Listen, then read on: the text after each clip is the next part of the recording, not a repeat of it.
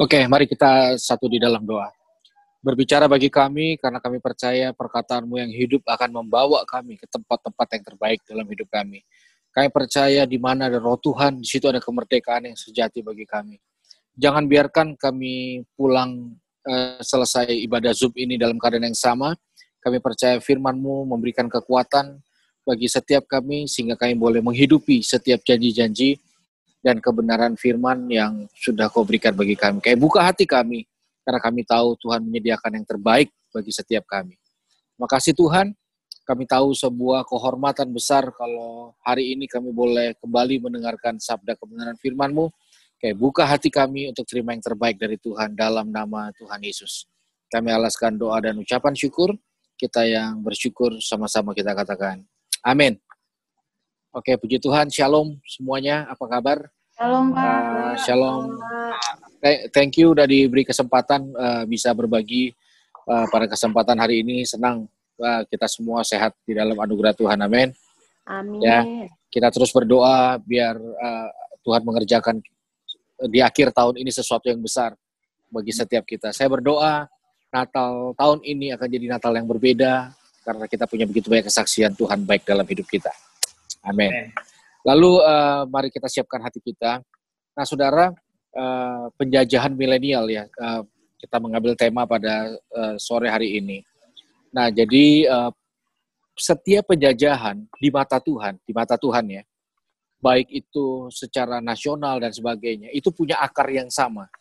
Jadi baik itu dia milenial maupun tidak milenial, uh, saya mau membawa kita pada melihat akar dari sebuah penjajahan dan bagaimana karya Tuhan memerdekakan kita saya percaya setiap kali ada kata kemerdekaan, sebenarnya kata kemerdekaan itu uh, menyasar pada yang namanya penjajah. Yang harus kita uh, mengalami kemerdekaan adalah dari penjajahan. Oke, kita lihat dulu 2 Korintus 3 ayat 17. Oke, saya mau mengajak semua kita baca bersama-sama pada hitungan ketiga.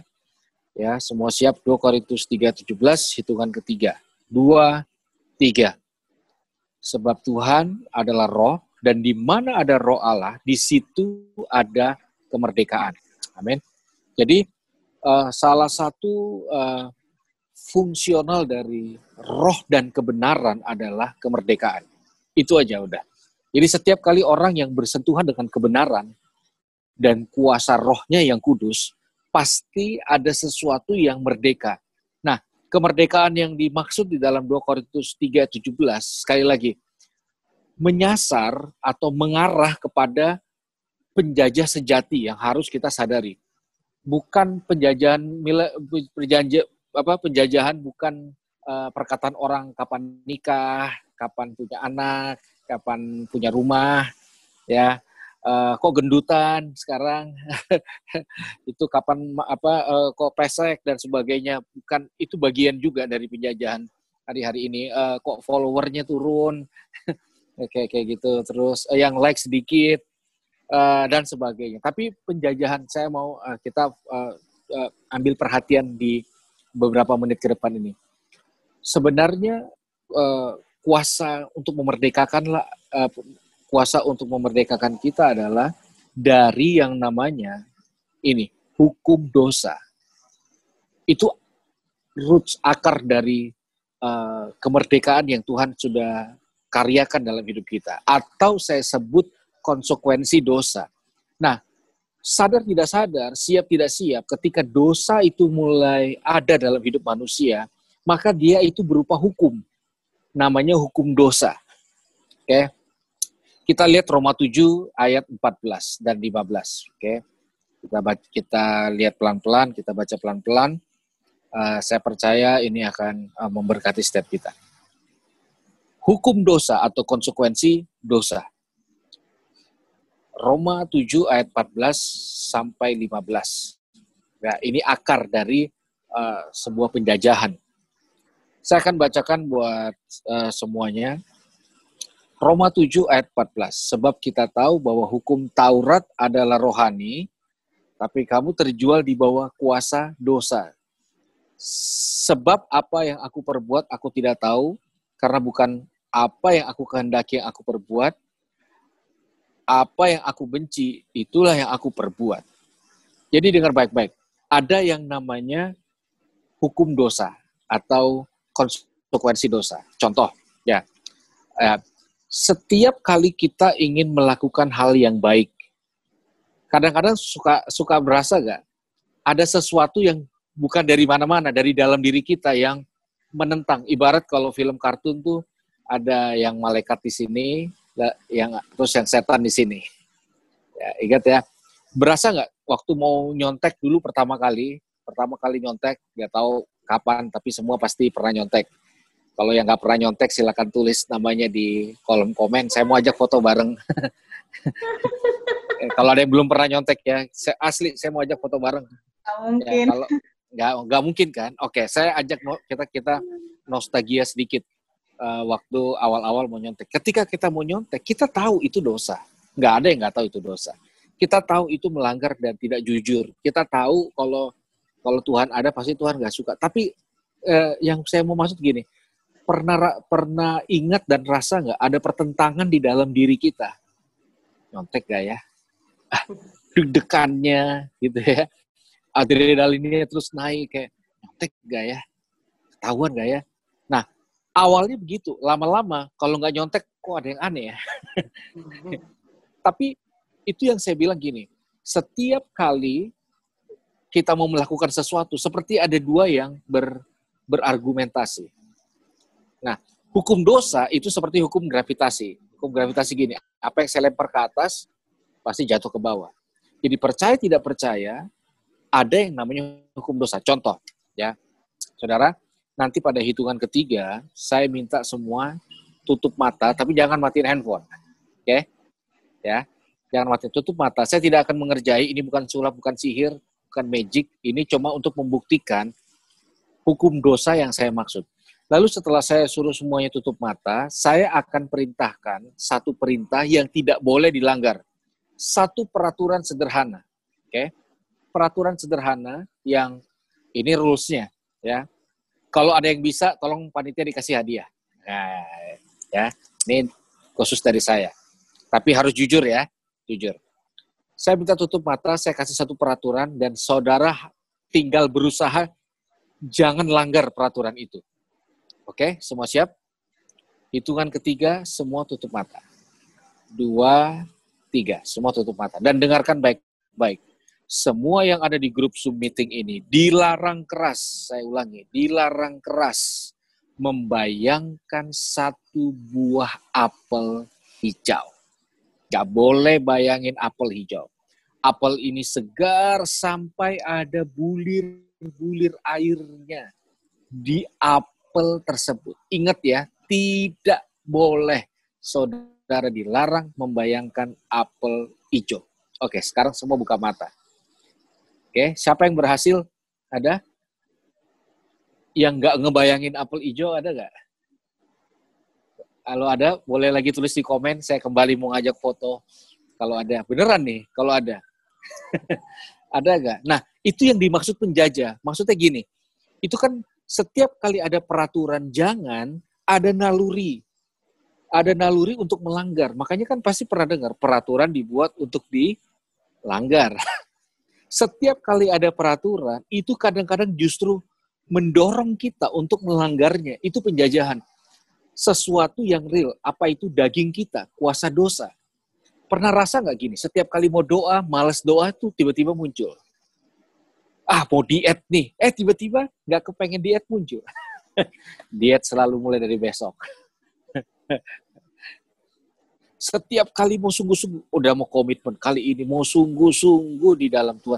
Pas mau sungguh-sungguh, justru nggak kepengen sungguh-sungguh itu ada, muncul. Aneh. Jadi penjajah yang sesungguhnya adalah daging kita, nafsu kita, egois kita, kesombongan kita, ketamakan kita, gengsi kita.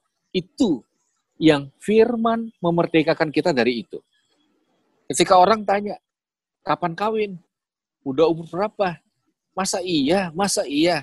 Buka mata dong. Nah, kalau orang nggak bisa menguasai hati dan pikirannya, dia akan menciptakan satu pernikahan berdasarkan apa kata orang. Betul nggak? Saudara bayangkan pernikahan macam apa yang dibangun berdasarkan tekanan keluarga.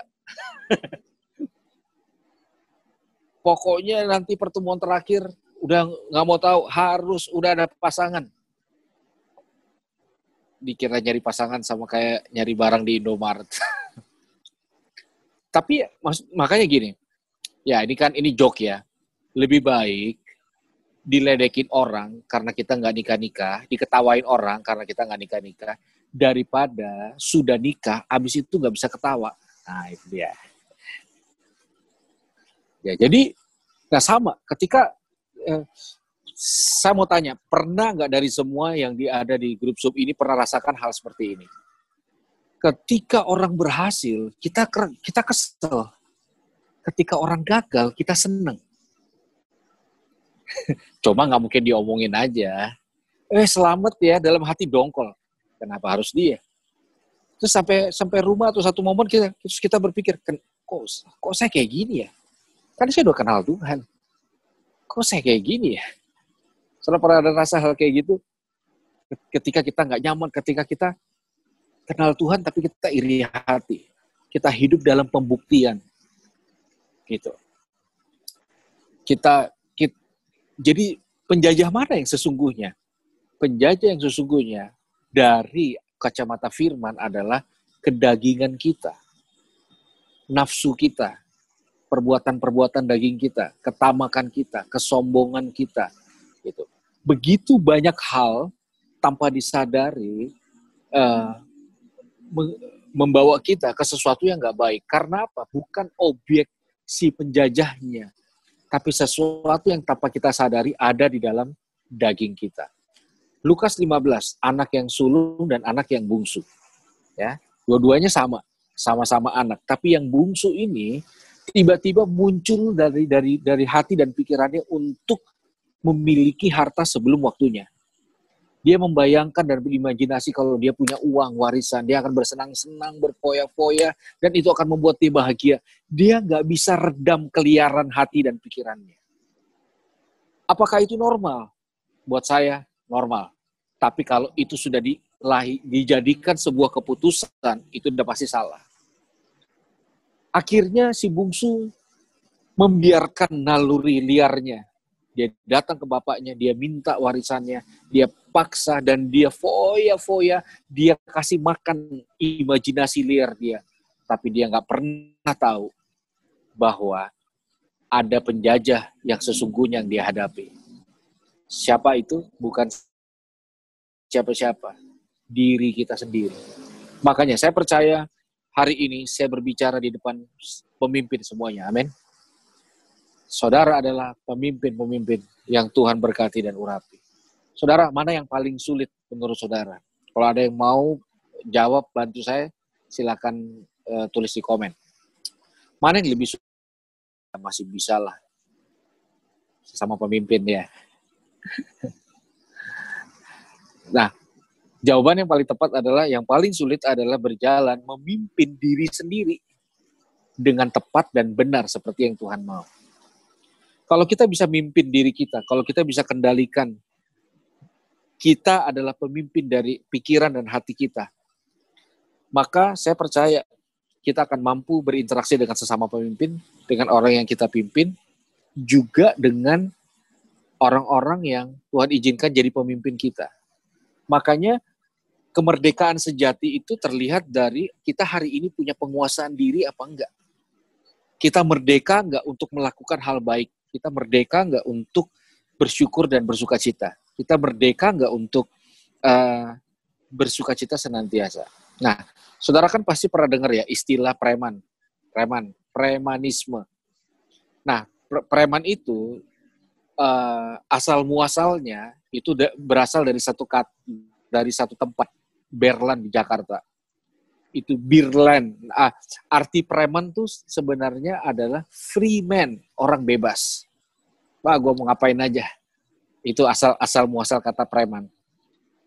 Free man, orang bebas, orang merdeka. Dan tadi sudah dijelaskan, uh, saya juga menghidupi uh, di masa lalu saya. Saya ketemu dengan begitu banyak preman. Mau makan apa nggak bayar. Mau makan ini, wah apa aja. Suka-suka dia lah. Namanya juga preman. Ya. Nah, satu kali saya bertanya sama teman-teman preman saya. Bang, bro, yakin gak lu bener-bener free? Ya jelas lah. Apa, gue melakukan sesuka-suka gue. Gue bebas ngelakuin apa aja yang gue mau. Oke. Terus saya tanya sama dia, bro, bisa nggak berhenti mabuk seminggu? Hmm, hmm, bisa. Berhenti rokok deh seminggu. Katanya free man. Bisa nggak? Enggak. Berhenti malak seminggu? Nggak bisa. Terus saya tanya, bisa nggak tiap minggu rutin ke gereja? Hmm, nggak bisa. Bisa nggak baca Alkitab tiap hari? Hmm, jadi apanya yang free? itu definisi yang keliru ketika orang berpikir ah semakin kita bebas. Nah, fungsional firman Tuhan menolong kita untuk bisa uh, menguasai pikiran dan hati kita. Sehingga ketika penjajahan milenial dalam bentuk apa pun, handphone ke uh, apa uh, keinginan kaya ke uh, seks yang tidak normal, hubungan yang salah, apa pun yang kita tahu itu nggak baik, kita mampu menghandlenya. Gitu. Ketika kita bisa bohong dalam keuangan, kita bisa nggak ada orang pun yang tahu, kita bisa korupsi, tapi kita kita bisa kita bisa handle. Makanya di 15 menit terakhir saya ingin menjawab, uh, menyampaikan sebuah solusi. Makanya gini, di mana ada roh Allah, di situ ada kemerdekaan. Saudara tahu satu-satunya cara bagaimana kita meredam keliaran daging kita adalah kasih makan rohani kita. Saya pakai ilustrasi terakhir ini. Saudara kalau di ini ya, ini kanan saya, ini kiri saya. Di kanan saya ini ada anjing hitam dan di kiri saya ini ada anjing putih. Dan kalau anjing ini berantem, yang menang yang mana? Yang menang adalah yang paling sering saya kasih makan. Kalau saya kasih makan anjing hitamnya, maka anjing hitamnya gede, anjing putihnya kecil. Kalau saya kasih makan uh, anjing putihnya, maka anjing putihnya gede, anjing hitamnya kecil. Nah, saudara, yang menentukan penguasaan diri kita adalah, perhatikan baik-baik, apa yang jadi prioritas untuk kita konsumsi. Saudara main handphone berapa jam sehari, saudara baca Alkitab berapa jam sehari.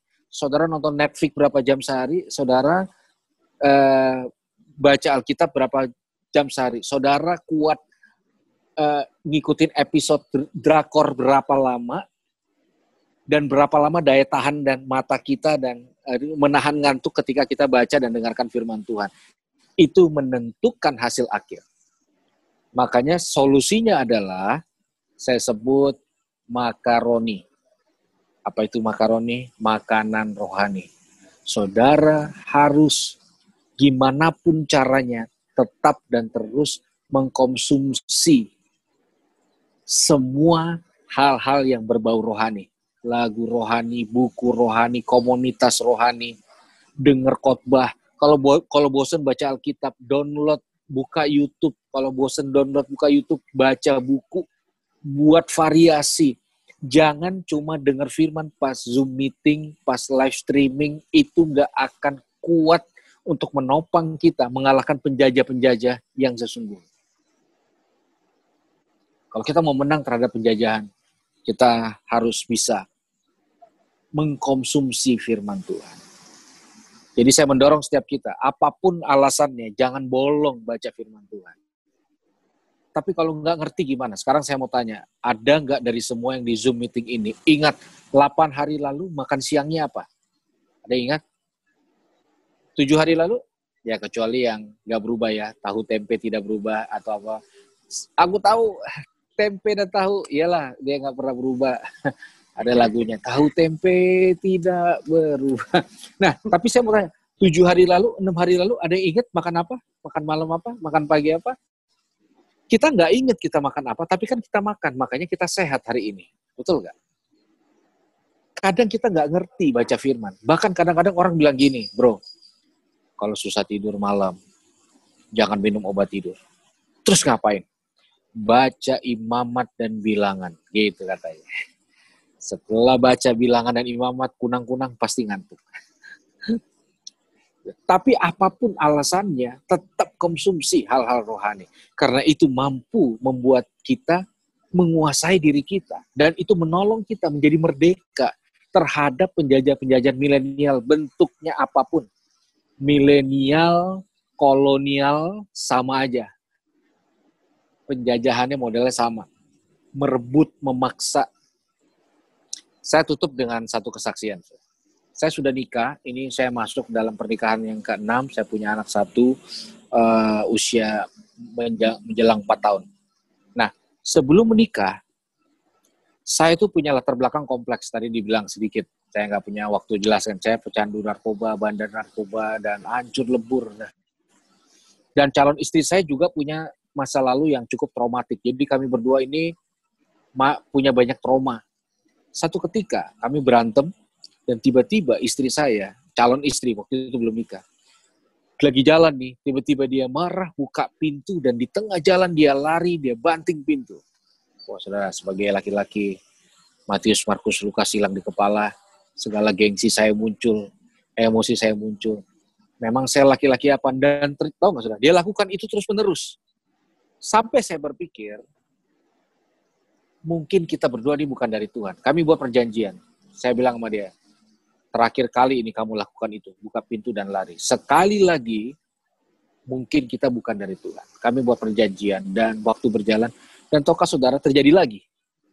Di tengah jalan rame, orang buka pintu, dia buka pintu, dia lari, saya kejar. Saudara tahu, orang lihat tampang saya dan lihat calon istri saya, jelaslah orang akan berpikir, saya ini pelaku kejahatan. Orang nggak mungkin, dan dan itu dan dan nah yang terakhir ini kan beda karena sudah ada perjanjian. Lalu kami selesaikan berdua. Dia cuma tertunduk lalu dia nangis karena dia tahu ini final. Saya juga siap untuk apa ya sebagai laki-laki menghajar dia pakai ayat, pakai apa semua bisa. Lalu tiba-tiba saya ingat khotbah hari ini yang saya sampaikan buat saudara. Bahwa hati saya terjajah sama kebencian, kemarahan. Saya ingat semuanya. Lalu tiba-tiba saya pegang tangan tangan dia terus di di tengah isakan air mata saya minta dia angkat kepala dan lihat saya dan saya bilang gini sama dia sayang mau kamu seribu kali lagi buka pintu dan lari saya tetap sayang sama kamu. Saya sayang sama kamu bukan karena kamu buka pintu dan lari. Saya sayang kamu dan karena memang saya sayang. Dan tahukah saudara saya lamar dia di situ. Saya mau jadi suami kamu. Saya mau jadi orang yang paling ada di titik rencana Tuhan dalam hidup kamu. Saya mau waktu saya bangun tidur yang saya lihat kamu dan saya mau kalau Tuhan panggil saya suatu saat yang saya lihat kamu, saya mau jadi ayah buat anak-anak kamu satu saat. Dan akhirnya kami menikah dan sampai hari ini dia tidak pernah melakukan hal itu lagi. Darah. Dan saya merdeka, dia merdeka. Kenapa? Bukan karena problemnya hilang, karena kami berdua berhasil menaklukkan keliaran masing-masing. Dalam tanda kutip, semua kita punya, dalam tanda kutip ya, keliaran masing-masing. Ego, manipulasi, sombong, nafsu untuk menempatkan diri lebih tinggi dibanding yang lain, merendahkan yang lain, menganalisa yang menghakimi dan sebagainya. Kesempatan firman Tuhan pada hari ini, saudara. Biarlah kembali firman memerdekakan setiap kita. Kalau hari ini ada dari antara saudara belum bisa mengampuni orang tua, saudara, mantan, bos, teman kantor, ini waktu yang tepat untuk memutuskan mengampuni. Amin. Amin. Kalau ada dari saudara hari ini, dulu saudara pernah bernazar ingin melayani Tuhan, tapi saudara tunda, saudara berkata, aduh Pak, nanti tunggu ya saya tunggu saya udah diberkati dulu baru saya melayani Tuhan uh, kalau orang ngomong gitu saya akan balas miskin aja pelit bagaimana nanti tunggu diberkati ini dan saya percaya ini waktu yang paling tepat kalau saudara hari ini ada ketakutan akan masa depan akan apa yang terjadi ini waktu yang tepat menyerahkan ketakutan saya saya serahkan sudah eh, saya tutup dengan statement ini sudah statement ini memerdekakan saya serahkan apa yang paling kita takuti untuk kita kehilangan. Kenapa? Karena kita tidak mungkin kehilangan sesuatu yang sudah kita serahkan. Jadi kemerdekaan total, saya ulangi ya, kemerdekaan total dimulai dari penyerahan diri total. Saudara tidak menyerahkan diri, saudara nggak punya power dan argumentasi yang kuat mengalahkan semua bentuk penjajahan milenial dan kolonial. Gitu. Apa pun yang kita bangun, pasti ada tantangannya. Pernikahan, keuangan, kesehatan. Tapi biarlah hari ini firman Tuhan memerdekakan setiap kita saya berdoa, saya sungguh berdoa. Ada rasa pelong di hati kita siang hari ini. Di pikiran kita. Serahkan. Taklukan. Taklukan keinginan membalas dendam kita. Keinginan melihat dia susah ketika kita dilukai. Keinginan untuk melihat orang rugi ketika kita dirugikan. Serahkan. Jadi boleh ya saya mengajak setiap kita hari ini kita tutup. Nanti saya akan doa Nanti semua juga akan doa. Kita serahkan kepada Tuhan. Apa pun yang mengganjal di hati kita. Dan saya percaya, di mana pun kita duduk di rumah kita, Tuhan hadir dan Tuhan akan menjamah hati kita. Mari kita satukan hati dalam doa. Tuhan terima kasih, di mana pun kami berada saat ini jamah ya Tuhan. Kalau kami saat ini terluka, kami dilukai oleh kata-kata, dilukai oleh fitnah, kami dilukai oleh perlakuan tidak adil. Aku berdoa hari ini Tuhan sembuhkan dalam nama Yesus. Kami memutuskan mengampuni. Mengampuni Tuhan. Kami berdoa Tuhan saat ini di dalam nama Yesus. Biar ada kekuatan yang baru Tuhan berikan. Sempurna. Dalam nama Yesus. Jama, sentuh, peluk hati kami. Sehingga kami boleh sungguh-sungguh ada dalam anugerah Tuhan. Dalam nama Yesus, kami alaskan doa dan ucapan syukur. Haleluya. Amin. Terima kasih Pak Yeri untuk sharingnya. Thank you, sama-sama. Nah teman-teman yeah. dari sharing yang uh, Pak Yeri udah sampaikan, apakah kira-kira uh, ada dari teman-teman yang ingin mengajukan pertanyaan atau ada hal yang uh, pernyataan atau kesaksian atau apa pun itu boleh ditanyakan langsung sama Pak Yeri. Mau bertanya, di Erma? Boleh Bang, silakan Bang Yogi. Salam, selamat ya. Iri. Sore sore, ya. Ya, uh, sungguh diberkati. Beberapa minggu yang lalu dapat uh, bersama dengan abangnya, kak, kakaknya Kak Yeri juga. Oh iya iya iya, iya iya iya, kakak saya. Ada pelayanan di Smart Friend. Jadi, oh. uh, sungguh diberkati ya. Kalau boleh berbagi sharing, kita kan tahu uh, backgroundnya Kak Yeri sama Kak Beni ini memang luar yeah. biasa dulunya ya. Dari yeah Ando narkoba yang yang sampai uh, Kak Beni pernah cerita itu sampai rice cooker yang ada nasinya aja pun terjual untuk beli narkoba gitu ya. Yeah. Jadi terkait dengan apa yang kita bahas hari ini kan suatu kecanduan ya. Yeah. Masing-masing punya kecanduan bahkan sekarang uh, kecanduan kita itu lebih milenial mungkin ya kecanduannya yeah. mungkin ada yang main game, yang mungkin kecanduannya uh, shopping ya kan Ya, ya. Ada mungkin kecanduannya melihat video atau gambar porno. Macam ya. kecanduan zaman sekarang ini. Jadi ya. kalau boleh sharing dulu kakak itu akil baliknya dari yang kecanduan narkoba itu usahanya gimana sampai bisa memang lepas dari dari uh, apa keterikatan gitu kan yeah. kecanduan itu kan benar-benar yeah. menyiksa banget kalau kita nggak shopping yeah. mungkin ya oke okay, nggak apa-apa kalau narkoba kan mungkin menyiksa banget pasti ada satu dasar yang kuat yang ya. mungkin yeah. bisa di-sharing sama kita uh, juniorannya Kak Yeri ini untuk bisa berjuang di masa yang yeah. penjajahan ini. Itu aja mungkin Kak. Thank you. Ya, yeah, thank you. Jadi ya, saya langsung jawab ya. Uh, kecanduan itu kan general akhirnya. Bisa drugs, bisa masturbasi, bisa pornografi, bisa seks, bisa kecanduan kerja, kecanduan uang, dan sebagainya. Nah, semua kan saya juga bilang, titik baliknya ada di Tuhan. Apa yang bisa didapatkan ketika kita masuk dalam pengenalan akan Tuhan. Yang buat saya berhenti adalah ketika saya kenal Tuhan, maka saya menemukan ini nih, rahasia ini. Rasa cukup.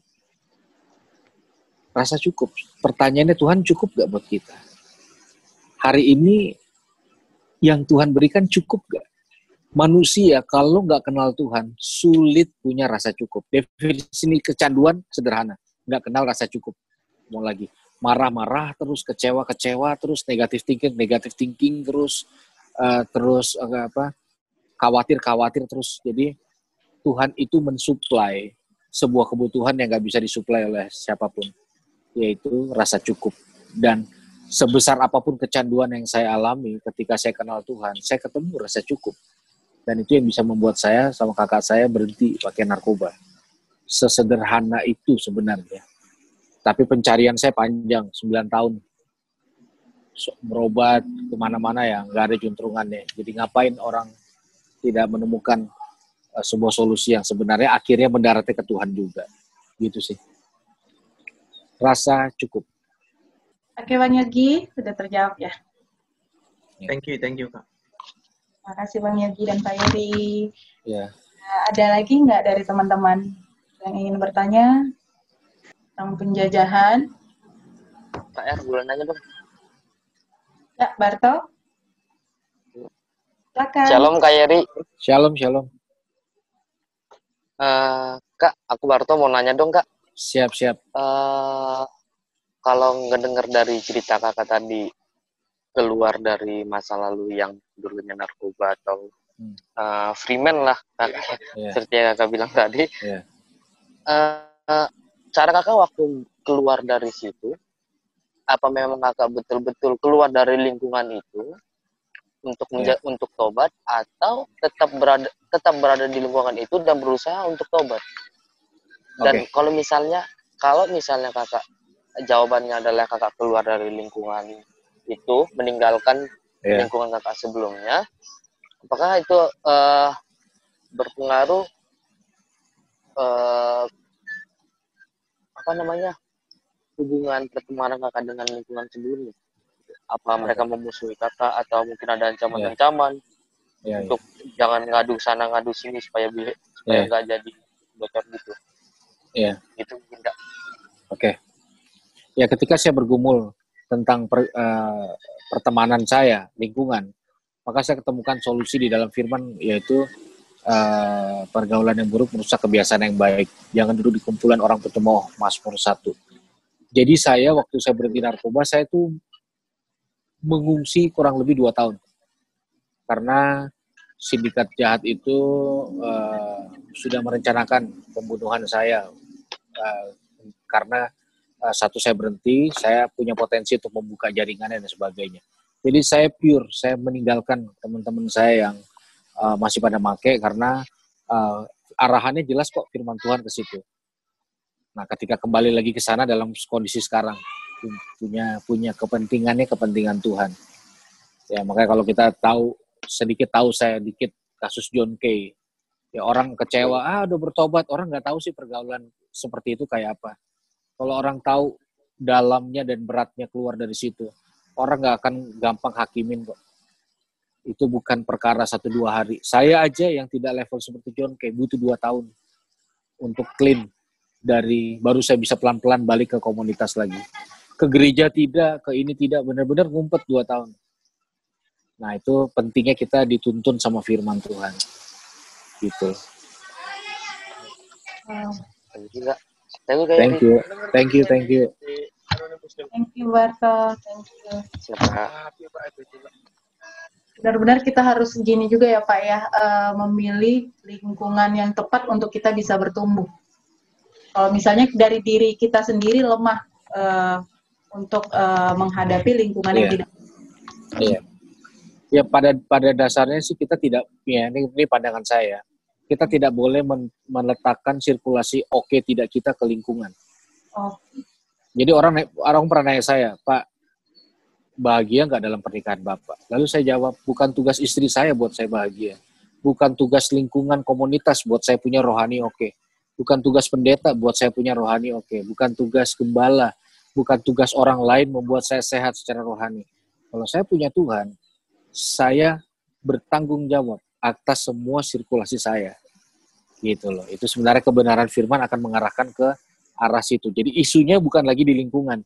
Mm-hmm. Kita mandiri apa enggak, kita manja apa enggak, kita gampang ngambek, gampang tersinggung apa enggak. Kalau kalau iya, yang harus dibenerin kitanya, bukan cuma komunitasnya. Gitu. Tapi pondasinya di diri kita ketika pondasinya di diri kita bersama Tuhan.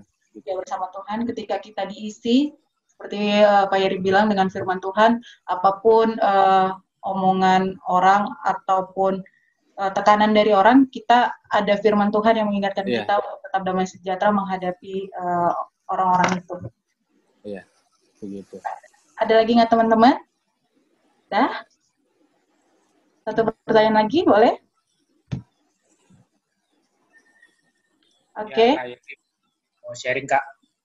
Ya, silakan. Uh, iya, Kak uh, menyambung yang Kak Yeri bilang soal uh, mungkin yang John K yang sebelumnya memang sudah keluar, lalu memang kena ada kasus lagi dan memang yeah. sempat viral juga di mungkin di kalangan akun-akun rohani. Saya berpikir begini kak, uh, mungkin kan di situ sempat heboh bahwa John K keluar dan dia akhirnya banyak keliling kesaksian dan kak, yeah. dan akhirnya banyak yang setelah itu dia banyak kasus eh, dan akhirnya banyak yang akhirnya uh, mungkin tanda kutip seperti uh, akhirnya meremehkan ataupun malah menghakimi hmm. saya justru berpikir kenapa harus dihakimi kenapa harus diremehkan bahwa setiap uh, setiap manusia kan ya benar Kayeri bilang bahwa Kayeri mungkin di level Kayeri pun butuh dua tahun bagaimana sekelas yeah. kakak mungkin Don Kay untuk keluar betul, betul. Dan yang satu yang satu hal yang terpenting yang saya pikir bahwa ketika dia bersaksi dan banyak orang terberkati, ya itu sudah salah satu alat alat cara Tuhan yang mungkin ya kita nggak tahu banyak mungkin dari kesaksian yang dulu yang pernah uh, John Kay mungkin pada saat dia melakukan kesaksian itu menjadi berkat buat buat ada satu dua orang atau tiga orang kita nggak tahu dan itu mudah salah satu alat cara Tuhan untuk bagaimana mungkin itu menjadi berkat buat buat orang-orang mungkin dipulihkan, dikuatkan dengan cerita dari John Kay itu. Jadi ya. kenapa saya jadi saya berpikir bahwa ya kita tidak perlu untuk menghakimi ketika memang nantinya ada di sekitar kita mungkin berpelajaran dari ya. dari John Kay siapa pun mungkin yang ter, mungkin dia sudah lepas ternyata masuk lagi ya kita jangan mungkin jangan mengejasnya atau menghakiminya justru kita kita tarik lagi kita kuatkan lagi biar dia bisa lepas itu karena kan memang pada pada dasarnya kita semua kan memang butuh butuh saling menguatkan ya kak. Ya, itu kan yang kita bahas hari ini. Bagaimana menahan nafsu untuk menghakimi, ya dong. Banyak orang nggak ya. bisa. Orang orang main ceplos-ceplos aja. Mau akun rohani, mau akun satir sama aja. Seakan-akan makanya perlu kita dijajah sama ego kita, bukan si objeknya penting banget menghidupi firman supaya ego tidak menjajah hati nurani yang yang murni dan tulus ini. Gitu. Itu pentingnya pembahasan kita hari ini supaya kita juga nggak gampang menghakimi. Gitu. Ya, Kak. Thank you, Kak. Siap. Terima kasih, Bang Riko. Sama tidak sama. Siap. Oke, teman-teman, untuk sesi tanya jawab kita tutup ya. Terima kasih untuk teman-teman yang uh, sudah berikan uh, bertanya maupun sharing. Ya, uh, kalau kita menghidupi firman itu, kita baca terus uh, tiap hari, ya seperti bilang Kak uh, Pak Yeri, makaroni, makanan ya. rohani. Terus uh, kita konsumsi setiap hari, kita bisa uh, penguasaan dari diri kita juga kita pasti bisa menghadapi yang namanya penjajahan-penjajahan dari luar. Kita bisa menempatkan diri kita, kita bisa uh, apa namanya menghadapi lah setiap tekanan dari luar itu. Terima kasih Pak Yeri. Uh, Sama-sama. Waktunya sudah sharing sama kita sangat memberkati Pak, sangat menguatkan Amin. kita semua yang ada di sini. Tuhan Terima kasih kesempatannya juga. Ya Pak, terima uh, Tuhan memberkati pelayanan Bapak, keluarga, amin, amin, amin. Uh, yang Bapak kerjakan, Tuhan buat berhasil dan jadi berkat bagi banyak orang. Amin. Dan terima kasih juga untuk teman-teman yang sudah mengikuti sharing uh, sharing talk hari ini. Kiranya sharing talk hari ini boleh menolong kita berjuang untuk menikmati dan merayakan kemerdekaan kita. Okay. Selanjutnya uh, pengumuman pengumuman PD sebentar ya. ya layanan doa bagi teman-teman yang rindu atau membutuhkan layanan doa dapat menghubungi saudara Jeki. Jeki boleh memberikan tangan senyum dong Jack dan tenggang banget. nah itu Jeki. bisa langsung ke Jeki ya teman-teman. Next berikutnya. Nah bagi teman-teman yang ingin memberikan persembahan uh, umum ucapan syukur maupun per, perpuluhan, teman-teman bisa transfer ke rekening yang tertera Bank Sinar Mas Kapital Tanah Abang atas nama Trianto Susila N. Paliana di 002 330 3116 bisa difoto juga teman-teman. Ini untuk nomor rekening persembahan PDKT ya. Selanjutnya, oke, okay, uh, eh, dan meminta uh, memohon untuk teman-teman semua nanti uh, di akhir uh, sharing talk ini akan ada kuesioner yang akan link kuesionernya nanti akan dikirim admin di uh, di chat Zoom minta teman-teman untuk mengisi kuesioner ya karena itu jadi bahan evaluasi kita atau saran-saran tem tema apa nih yang baiknya kita mau uh, bawakan di bulan September. Demikian uh, untuk uh, pengumuman. Terima kasih. Saya kembalikan kembali ke WL kita, Kristana Impa. Halo teman-teman semua. Kita telah tiba di penghujung acara dan kita sudah mendengarkan sharing tadi dari Kak Yeri. Kiranya firman yang kita dengarkan tadi itu bisa menguatkan kita dan bisa kita praktekkan dalam uh, kehidupan sehari-hari kita. Uh, mari teman-teman, kita persembahkan hidup kita kepada Tuhan Mari sama-sama kita naikkan pujian Ajarku Berdiam.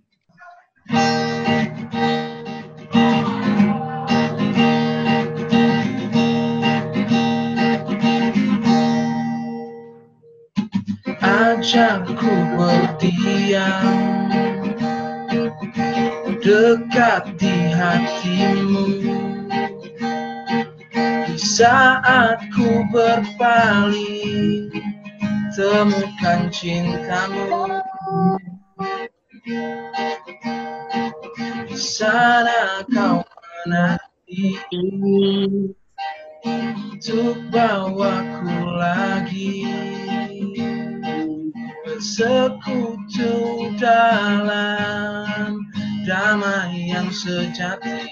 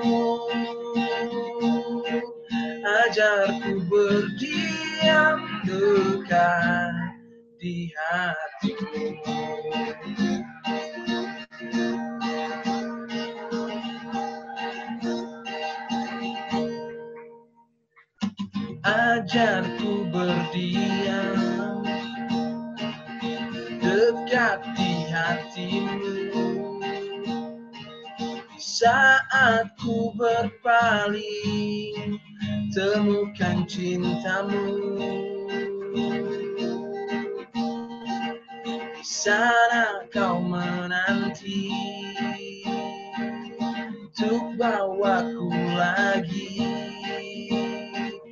sekutu dalam damai yang sejati.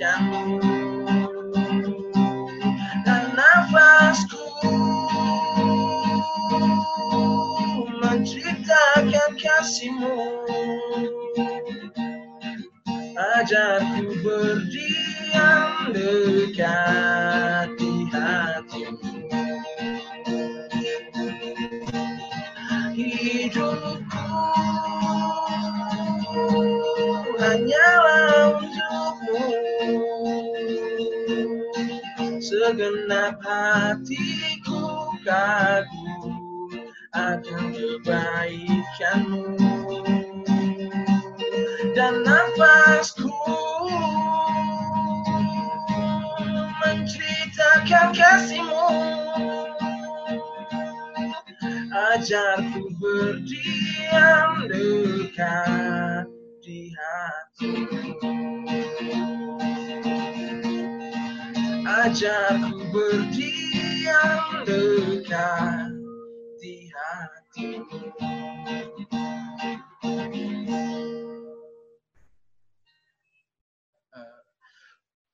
Baiklah teman-teman, untuk saya serahkan ke Pak Yeri untuk membawakan doa syafaat dan doa penutup berkat dari hari ini. Oke, mari kita semua satu dalam doa. Tuhan terima kasih, kami berdoa bersyukur uh, buat semua karyamu hari ini. Uh, kami berdoa untuk bangsa ini, Tuhan memberkati Tuhan. Kami berdoa biar ada pemulihan dan penggenapan rencanamu atas bangsa ini. Kami menyerahkan semua biar Tuhan berdaulat penuh atas bangsa ini ya Tuhan. Kami serahkan semua pemerintahan yang ada dari pertama eh, dari paling atas hingga paling bawah. Kami percaya kedaulatanmu sempurna atas kami Tuhan. Terima kasih Tuhan, kami juga berdoa untuk uh, asuransi Sinar Mas ini semua yang ada di dalamnya boleh berjalan dalam anugerah Tuhan, berjalan dalam takut akan Tuhan dan semua boleh berjalan dengan baik dan lancar seperti yang sudah Tuhan tetapkan ya Tuhan. Berkati semua yang terlibat di dalamnya Kayak berdoa biar sungguh-sungguh uh, namamu boleh ditinggikan dan dimuliakan ya Tuhan. Kayak menyerahkan uh, asuransi sinar mas ini dalam tanganmu Tuhan. Kami percaya kedaulatanmu sempurna. Juga buat PD, persekutuan doa yang ada ini Tuhan. Kayak berdoa dari tempat ini lahir orang-orang terbaik, orang-orang yang berpengaruh, orang-orang yang mencintai Tuhan, orang-orang yang menggenapi rencana Tuhan dengan dahsyat dan luar biasa. Berkati semua kami yang sudah ikut maupun yang belum ikut ya Tuhan, biar ada pertobatan yang sungguh-sungguh, dan pengalaman bersama Tuhan yang luar biasa Tuhan. Berkati yang ulang tahun, yang anniversary, kayak berdoa biar tunggu campur tanganmu sempurna dan karyamu menjadi nyata atas kami. Berkati sisa aktivitas kami hari ini, minggu dan bulan ini, kami berdoa, kami percaya yang terbaik senantiasa engkau berikan bagi setiap kami. Dan hari ini kami dedikasikan kembali hidup kami ke dalam tanganmu. Taruh uh, hati yang haus dan lapar akan Engkau ya Tuhan. Kami menyerahkan semuanya ke dalam tanganmu dalam nama Yesus dan biarlah kami juga terima berkat yang terbaik yang datang daripada Tuhan. Mari kita siapkan hati kita untuk terima berkat yang terbaik daripada Tuhan. Terima berkat berlimpah dari Allah Bapa, kasih karunia melalui anak yang tunggal Tuhan Yesus Kristus, persekutuan dengan Allah Roh Kudus yang menyertai kita mulai saat ini sampai kedatangan Tuhan menjemput kita dan selama-lamanya. Dalam nama Tuhan Yesus, kami alaskan doa. Haleluya. Amin.